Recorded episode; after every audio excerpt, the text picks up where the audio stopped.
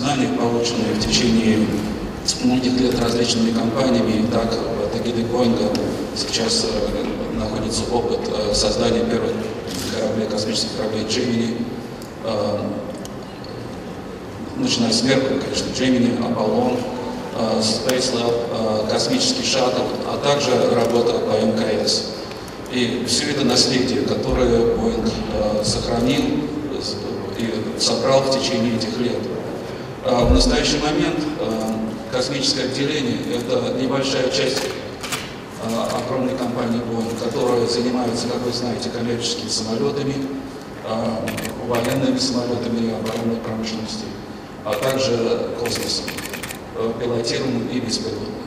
Я остановлюсь на пилотировании космосе в данный момент, чтобы немножко рассказать, чем мы занимаемся, какими программами мы занимаемся, что для нас является приоритетным и какая перспектива для нас в будущем. А также расскажу несколько, скажу несколько слов о том, как опыт э, Боинга авиационного, военного и космического объединен в единый э, потенциал для того, чтобы решать э, общие задачи. Ну, если можно, презентацию. Вот на первом слайде это одна из приоритетных программ, которой занимается Боинг, и мне посчастливилось участвовать у самых истоков создания этой программы МКС. Мне пришлось участвовать в организации встреч, первоначальных встреч для того, чтобы э, привести к общему мнению и конфигурации архитектуры участников этой космической программы. В программе участвует э, более 15 стран.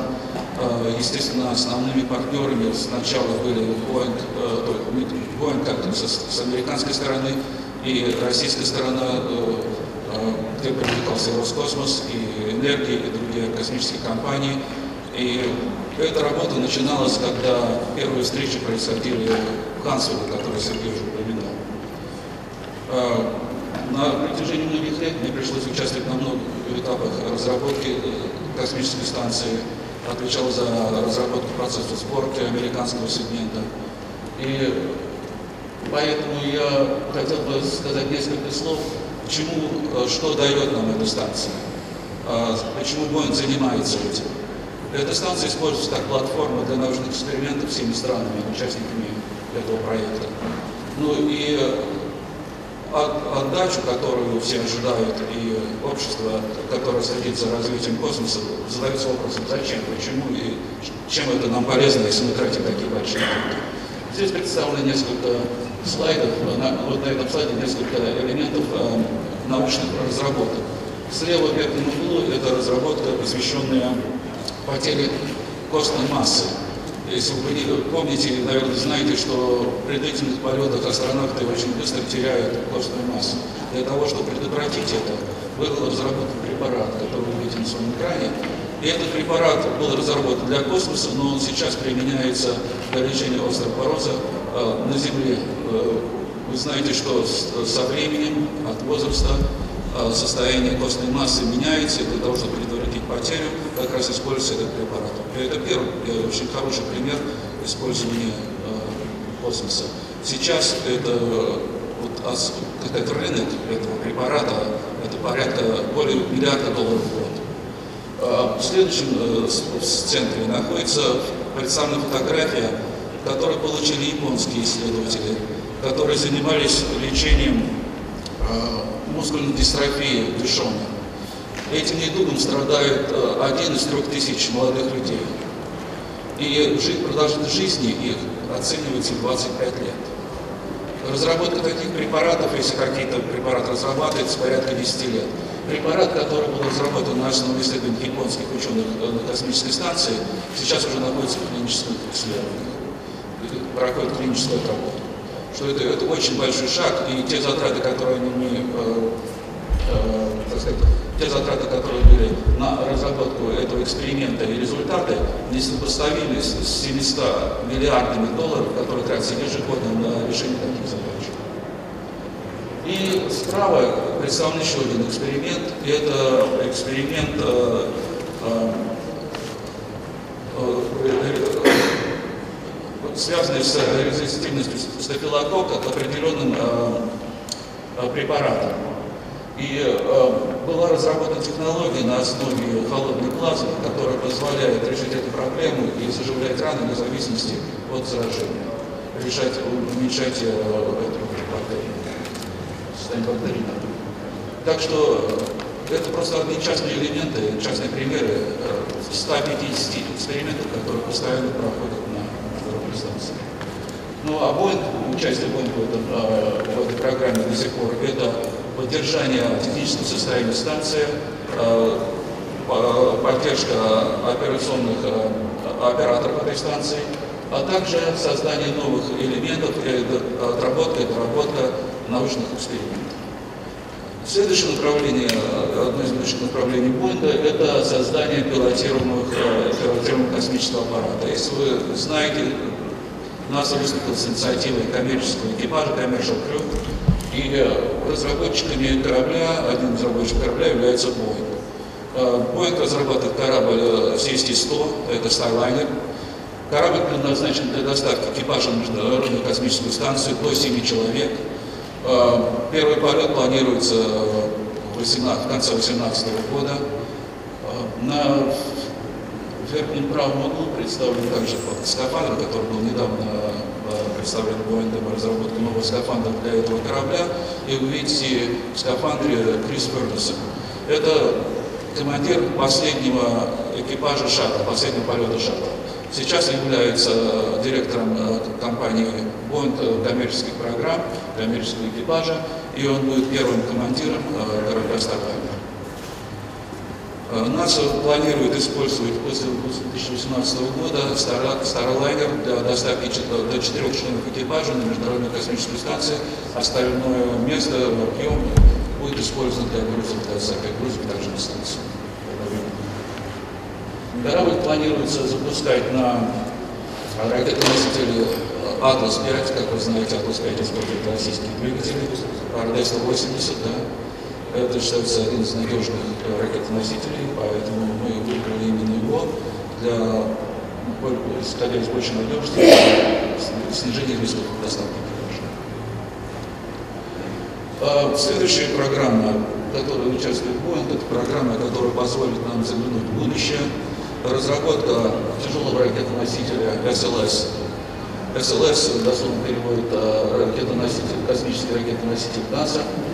Банк отвечает за разработку основного модуля э, ракетоносителя, центрального модуля, э, многоступенчатого, на вершине которого будет находиться космический корабль «Орион» для доставки экипажа за пределы околоземной орбиты, полета к Луне и, возможно, полета к Марсу, как мы может быть, его модификация. Мы увидим в дальнейшем.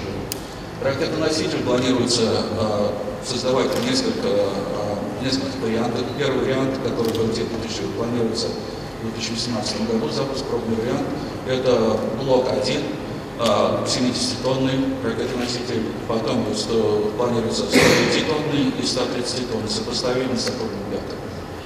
Создание новой технологии, и вы знаете, что э, то, что было создано с атомным реактором, к сожалению, технологии были потеряны для того, чтобы, чтобы не устанавливать старые технологии, новые разработки основаны были на э, разработках космического шаттла. Так что это один из ключевых элементов, который нам позволит заглянуть в будущее. Дорога к Марсу. То, о чем мы говорим многие десятилетия. Планируем, перепланируем, меняем планы в зависимости от политических, финансовых и других задач, которые встают на нашем пути. Но не сдаемся. Но не сдаемся, да. А, планирование идет э, в разных странах, подход немножко разный. Я представлю тот подход, который разрабатывается Боингом э, э, с участием НАСА и других компаний. На левой части слайда представлены строительные блоки, которые будут использоваться для построения элементов корабля для того или иного участка программы. Конечно, мы начнем с освоения лунного пространства. Зачем? Для того, чтобы отработать технологии, для того, чтобы понять, э, что мы научились защищать от радиации, для того, чтобы понять, что в длительном перелете от Земли к Луне, то есть к Луне, а потом к Марсу, Мы можем защитить экипаж от всех воздействий космического пространства, включая невесомость, то же самое потерю после массы, а также каким образом мы можем э, э, влиять на уменьшение запасов пищи, которые мы должны взять с Земли, тем, тем самым уменьшить массу, необходимую для запуска на орбиту, тем самым уменьшить стоимость затрат на количество запусков. Э, каждый килограмм, вы знаете, стоит достаточно дорого. Так вот, если мы говорим о том, что мы пойдем сначала к Луне, первый облет Луны с, с кораблем Орион, это первый этап. Потом мы будем переходить на окололунную программу создания орбитального комплекса э, в окрестности Луны. Естественно, для такого создания комплекса нам потребуются блоки, там написано у нас, вы сможете посмотреть, какие блоки у нас идут. Комбинация этих блоков, э, представленных на, с левой стороны, будет использована на том или ином участке, например, на станции э, около Луны. Нам понадобится ракета-носитель, нам понадобится корабль «Орион», нам понадобится э, космический модуль, пилотируемый модуль, в котором экипаж будет находиться длительное время. Также нам понадобится двигательная система. А, в данном случае мы рассматриваем солнечный эликсир на основе технологий. Boeing а, а, разрабатывает один из вариантов солнечного эликсира, используя собственные технологии, включая солнечные батареи, которые разрабатываются в изначальной компании Boeing, полностью владеет Boeing, это Spectralab, представляющий наиболее эффективные солнечные элементы в настоящий момент спектролог имеет несколько приборов по эффективности этих элементов. На основании этих элементов мы имеем уже опыт э, разработки больших, э, скажем так, энергетических заводов, использования солнечной энергии, которая будет использоваться для э, солнечных электроплазменных магнитных двигателей. В данный момент сейчас планируется, что перспектива, планы которые, опять же, могут подкорректироваться. В начале 20 в 18 году будет, в 18 15 будет запуск на, на облета Луны с кораблем Орион с использованием ракетоносителя э, СЛС. В 20 годы, в 20 годах мы начнем программу освоения окололунного пространства потом э, возможность отработки э, посадки на Луну, тех элементов, которые нам потребуются для освоения Марса, отработки всех этих кубиков конструктора, из которых мы будем собирать наши дальнейшие программы. И в 30-х годах надеемся приступить к полетам на Марс. Это то, чем мы занимаемся сейчас. Очень интересно посмотреть на космические планы Боинга. Все-таки я хотел бы вернуться к теме нашей и задать два вопроса. Вот вы в начале э, своей речи сказали, что Боинг, который занимается авиацией и космонавтикой, сохранил технологии, накопил знания и на основе этих знаний движется вперед. В этой связи у меня два вопроса. Первый – это э, как идет все-таки обмен между космическим и авиационным технологическим направлением? И второй вопрос. Переводите ли вы, оцифровываете ли вы вот эти базы знаний, например, базы экспериментов? Ведь вы же и сказали, что э, замечательная ракета «Сатурн-5», э, наследие ее создателей, там, великих немцев, которые там были, потом и американских инженеров, в итоге это наследие было утрачено. Компания Boeing, есть такой сейчас, скажем, девиз, Boeing One. Значит, что имеется в виду? Boeing един. Как пример, на личном опыте я могу сказать, вот, когда я занимался восстановлением шаттла для полета, возврата полета после катастрофы 2003 года, я задействовал э, ресурсы, мне было позволено задействовать ресурсы любого завода, любого подразделения Боинга, чтобы их привлечь к решению стоящих задач скорейшего возврата к полетам. Мне помогали заводы э, Сиэтла, Флориды, Агая и можно перечислить многие другие подразделения, которые были участвовали. И непосредственно выдвигались те же самые ресурсы для решения тех или иных задач. Сейчас это направление получает больше развития. Если, например, я взаимодействую с каким-то из партнеров, и в результате моих работ, непосредственно за которые я отвечаю, я узнаю, что есть возможность использовать какие-то дополнительные ресурсы элементы или привлечь Boeing для вза взаимовыгодного сотрудничества, я этим не, моментально воспользоваться. И это не только я. Любой сотрудник Боинга, девиз сотрудников Боинга, находить возможные решения для единых задач. Это как пример того взаимодействия авиации и космоса, как единой силы. Ну, эксперименты оцифрованы. Те продувки, там, гиперзвук, я не знаю, все, что было раньше сделано. Вторая часть вопроса. Сохранение знаний. Так вот. Да, часть знаний была потеряна, но из этого был извлечен опыт. Боинг создает э, на основе тех разработок, которые проводит Боинг, э, базу данных, которая хранит и те процессы, те технологии, те решения задач, э, и те э, и базу данных, которая поможет нам в будущем быть привлечена для решения перспективной, перспективе ставших перед нами проблем или технических решений, которые надо решить использованием знаний, полученных прежде. А, и как я уже упоминал, у нас, например, а, используются данные. А, как пример, вот сейчас на Международной космической станции много работ по созданию международных стандартов. У каждой страны свой стандарт, свои измерения, ну, скажем так, английской системе единицы или метрической системе единиц, как в этом работает. Стандарты, например, стыковочный стандарт. Российский сегмент сейчас использует штырь-конус. Американский сегмент переходит на элемент, который называется опас это э, андрогенный э, узел.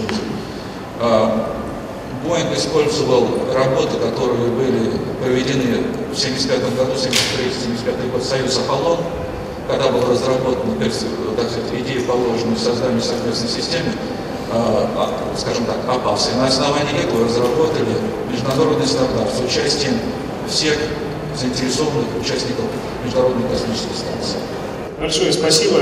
Сейчас я хотел бы передать, я прошу прощения, тут немножко подбираю по времени, а, слово Александру Жиганову, Александру Ниловичу. Э, этот СНИ машиностроения, это сугубо космический институт, который был создан на базе ИЛНР в 1946 еще году.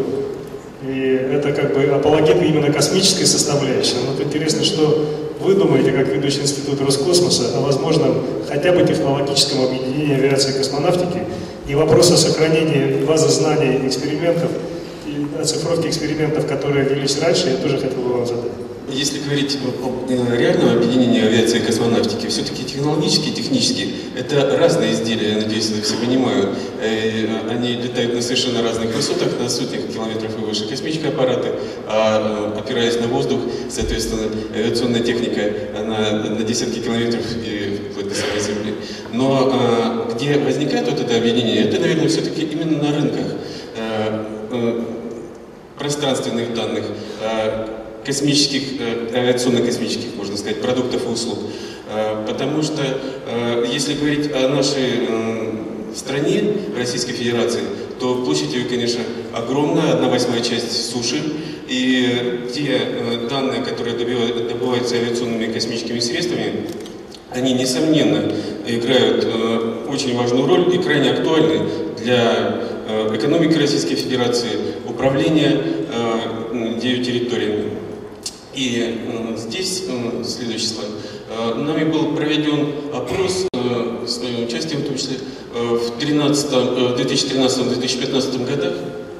Уважаемые коллеги, следующий слайд. По востребованности информации от космических, а, в общем-то, они дополняют друг друга, и авиационных средств э, в отраслях экономики. То есть выяснилось, что есть э, существенный разрыв, во-первых, э, между э, тем уровнем обеспечения, который уже сейчас существует от них, и тем уровнем, э, который определяется спросом, востребован в отраслях экономики. Разрыв составляет, вот в зависимости от отрасли экономики, вы можете видеть от двух до трех с половиной раз. Это существенный очень показатель, который влияет в целом на развитие дальнейшее как потенциала, что ли, э, российской экономики. С другой стороны, выявлены были и наиболее э, такие отрасли, где высока потребность э, в таких данных и авиационных, и космических средств. Это прежде всего мониторинг транспорта получается, мониторинг чрезвычайных ситуаций, стихийных бедствий, связь лесное хозяйство, нефтегазовые энергетические комплексы, региональное развитие и территориальное управление, недвижимость и строительство, сельское хозяйство, экология и образование. Большая автономность аппаратов. Здесь, кстати, космонавтика могла бы поделиться с авиацией, которая сейчас занимается развитием беспилотных тем, а, аппаратов, которые летают далеко и должны сами себя осматривать, а, должна применяться телеметрия, система управления бортовой аппаратурой и так далее. То, чем э, авиация могла бы, вернее, космонавтика поделиться. Оптика, там масса других вопросов.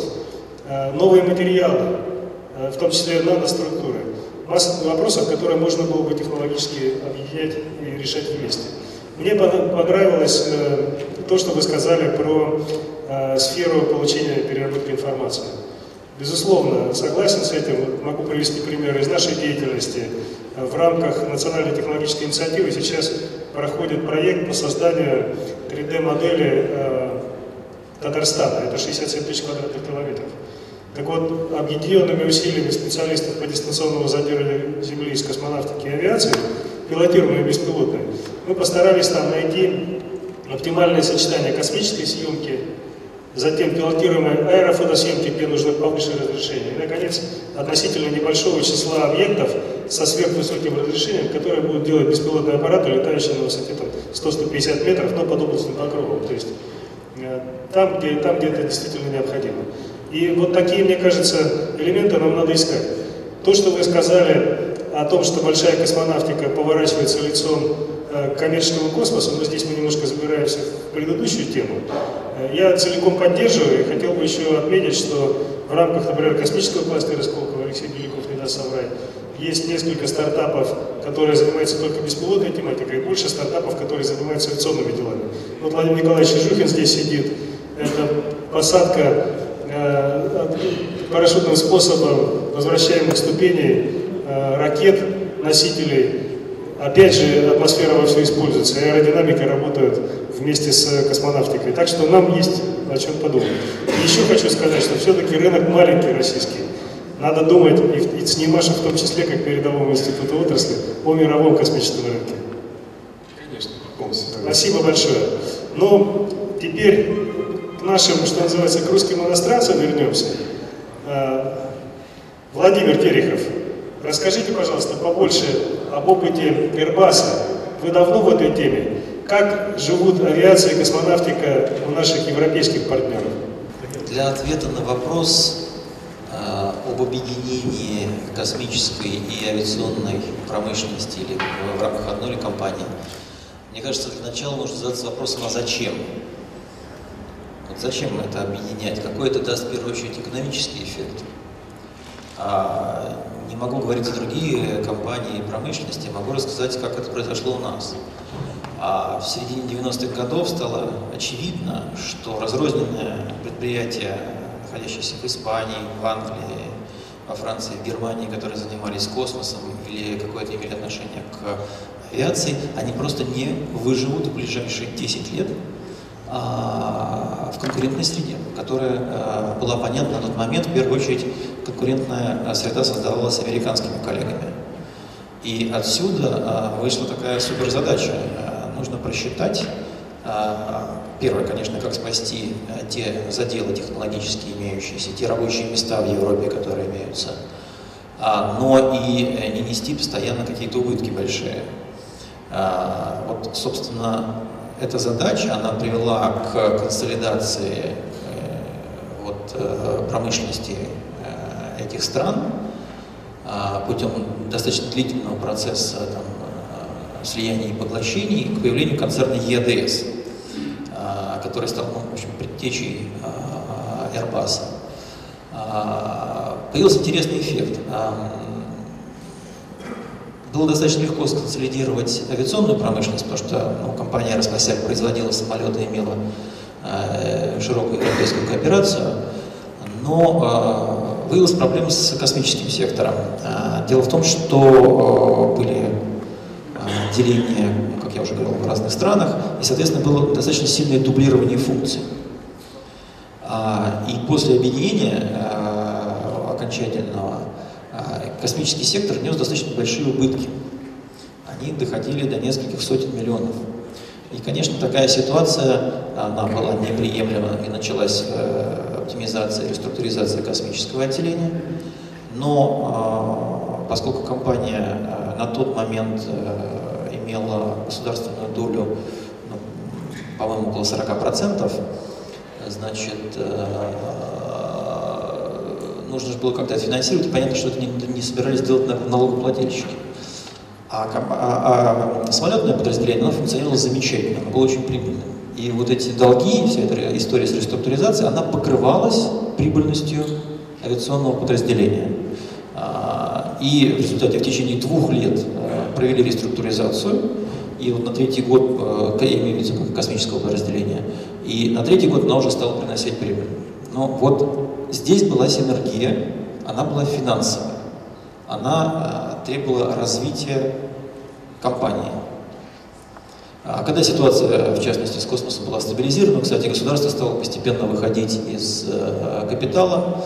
А на данный момент э, доля государства немецкого и французского, она исключительно минимальна, даже нет представителей государства в Совете директоров. А, ну, просто вот э, понять, для чего мы говорим о, о консолидации авиационной и космической промышленности. Должна быть коммерческая логика, финансовая логика, рыночная логика всего этого. А, ну, естественно, мы не стоим на месте, а, идет дальнейшая консолидация внутри компании, и а, вот очень интересно увидеть и услышать, что в общем процессы схожие у коллег из компании Boeing, у нас схожая э, э, ситуация с доступностью ресурсов инженерных, э, инновационных и так далее. Ну, и, может быть, чтобы ответить, вот в самом начале Сергей задали вопрос, а как вот насчет стартапов. Я считаю, что на данный момент при появлении новой экономики, это Google, это ну, новая экономика тоже называется, появилась новая конкурентная среда. С появлением скайпа упали, упал пассажиропоток бизнес. Значит, это что? Это значит, через какое-то время мы будем вынуждены сокращать свои производства. Э, что нам делать? Нам нужно адаптироваться к этой ситуации. И э, вот в этой ситуации стартапы – это драйверы роста, драйверы развития компании. А, мы э, создали сеть бизнес-инкубаторов, и бизнес-акселераторов за собственные деньги, создали собственный венчурный фонд, который вкладывается а, в различные предприятия новой экономики, в том числе OneWeb один из примеров а, такого развития, такой инвестиции. И э, мы, в общем-то, сейчас э, даже пересматриваем несколько такую свою стратегию, свою бизнес-концепцию на будущее. Так что стартапы мы не конкурируем, мы их поощряем. Может быть, даже вот как один из примеров успешного стартапа, это компания SSTL, которая стала нашим дочерним предприятием в результате. Фирма организовалась как студенческая лаборатория в Сюрее, в университете Сюрее. А, они молодцы, хорошо развивались, в результате они уткнулись в порог своего развития, потому что у них не хватало технологий, которые имелись у, у нас. А они были очень подвижные, креативные ребята. И это наша площадка по развитию новых технологий в области космоса сейчас. Ну вот, э, надеюсь, что я как-то ответил на ваш вопрос, может быть, коротко, но... Спасибо большое за упоминание стартапов. Я хотел бы напомнить еще об одном стартапе, с которым мне довелось плодотворно сотрудничать. Это ЕДС РТО, Русский технологический офис. Коллеги, в числе прочих работ, выполняли грант Сколково по созданию дистанционного двигателя вместе с Институтом гидродинамики имени Лаврентьева. Эта тема интересна как для авиаторов, так и для космонавтов. И вот еще один пример такого сотрудничества. Я знаю, что э, косми, вернее, IT-кластер дал Data Advance, который работал в Тулузе. И таких примеров можно много привести. И вот это примеры как раз того, когда э, космические, авиационные, айтишные стартапы могут поддерживать большую промышленность. Ну вот сейчас я хотел бы предоставить слово э, большому политику Денису Кравченко, который занимается, ну, судя по названию комитета, и большой промышленностью, и инновационной деятельностью. Денис Борисович, вам слово. Добрый день, уважаемые коллеги. А, очень приятно находиться в кругу таких авторитетных экспертов. А, я хочу свое выступление начать того, с того, что с Михаилом Александровичем я соглашусь с точки зрения перспективы взаимодействия и таких интегрированных холдингов авиационно-космических. Но что мы на сегодня имеем с вами? Мы знаем прекрасно примеры и Боинга, и Airbus, и сегодня слышали эти примеры. Что их отличает от э, действительности нашей сегодня? Э, и та, и другая компания абсолютно ну, частные да, компании, совершенно частные. У нас э, начался 10 лет назад э, серьезный процесс реформирования авиастроительной э, индустрии и промышленности. И, конечно, Михаил Александрович очень много на эту тему сделал. Авиация существенно продвинулась. Мы имеем серьезные конкурентные во, много, во многих направлениях преимущества или можем конкурировать в области авиации. Хорошие, серьезные заказы идут на внутренний рынок. Мы знаем о них. Э, идет конкуренция на внешних рынках. Может быть, хотелось бы быть более конкурентными, но тем не менее. И в том числе э, проекты, которые реализуются нашими западными э, коллегами в России, они тоже позволяют определенные компетенции нарабатывать, мы знаем. И мой однофамилец Кравченко много на это делает, и Владимир тоже. Однако, что мы имеем в космонавтике? У нас совершенно там другая модель предприятия космической отрасли исполняют государственные обязательства по обеспечению доступа Российской Федерации в космос, прежде всего в интересах безопасности и обеспечения международных обязательств. А это совершенно две разные модели, на мой взгляд. То есть вопросы коммерциализации результатов космической деятельности, они сегодня только начинают подниматься. И э, ракетно-космическая отрасль в общем-то, там были запущены реформы несколько позже, чем в авиации. Всего там, три с небольшим года назад президент объявил о том, что ракетно-космическая отрасль должна быть преобразована. И мы много, Сергей с вами на эту тему говорили, и с коллегами тоже общались, они с нами делились любезным опытом, как у них это происходит. И сегодня мы наблюдаем буквально вот в эти дни очередной виток, когда э, ракетная госкорпорация Роскосмос, созданная год назад на базе агентства, э, с несколько расширенными функциями, э, получив возможность как э, быть, с одной стороны, фактически исполнять функции федерального органа исполнительной власти, а с другой стороны хозяйствующего субъекта, сегодня, в общем, э, поглощает Объединенную ракетно-космическую корпорацию, и это решение принято, хотя немножко отложено во времени. Окончательная ликвидация Объединенной ракетно-космической корпорации на год паузу, насколько мне известно, взяли. УРКК будет существовать, но в сокращенном таком режиме. Дальше уже будут смотреть, а, как она будет востребована. Вот в этом проблема основная, если понятно изъяснился. То есть две совершенно разные модели. Перспектива, на мой взгляд, существует. Сегодня, на мой взгляд, это пока мало возможно. Мы это наблюдаем в стартапах, мы, безусловно, это видим в институтах развития. Сколково тому при, прекрасный пример. И в ОСИ Сергей Александрович также авиационное космическое направление возглавляет уважаемый институт развития. Мы, безусловно, это видим в образовании, потому что авиационно-космические у нас кафедры и факультеты существуют, или аэрокосмические вузы, соответствующие всем, мы их знаем, я не буду перечислять.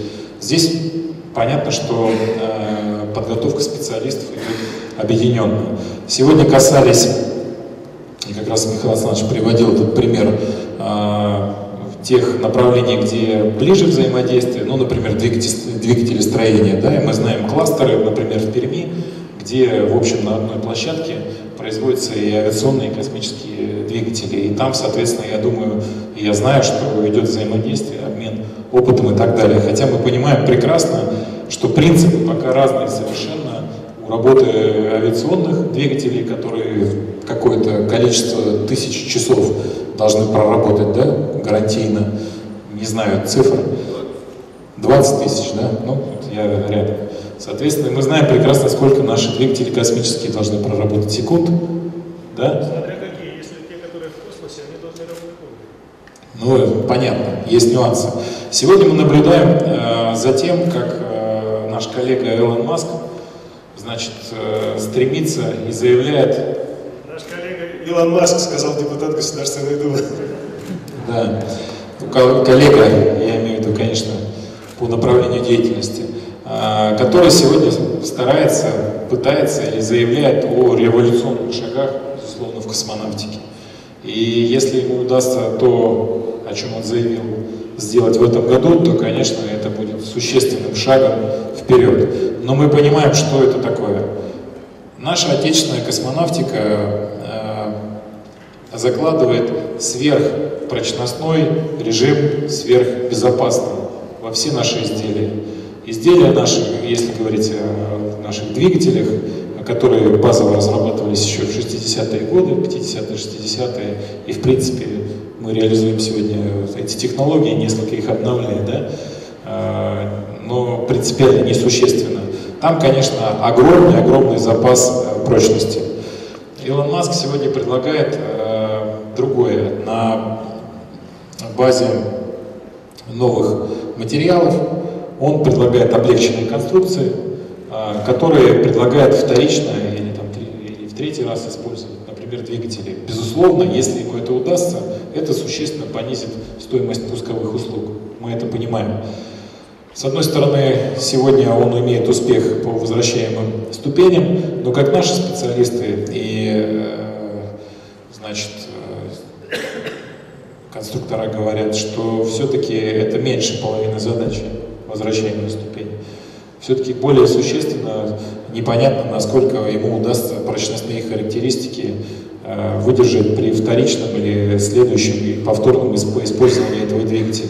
Мы считаем, что риски очень значительные, потому что сверхтемпературные режимы, которые переживает двигатель, ну, никто не может, ну, мы понимаем, что, видимо, там испытания какие-то проводятся, и, думаю, математические модели простраиваются, но наши специалисты пока не видят в этом перспективы. Но посмотрим, как говорится.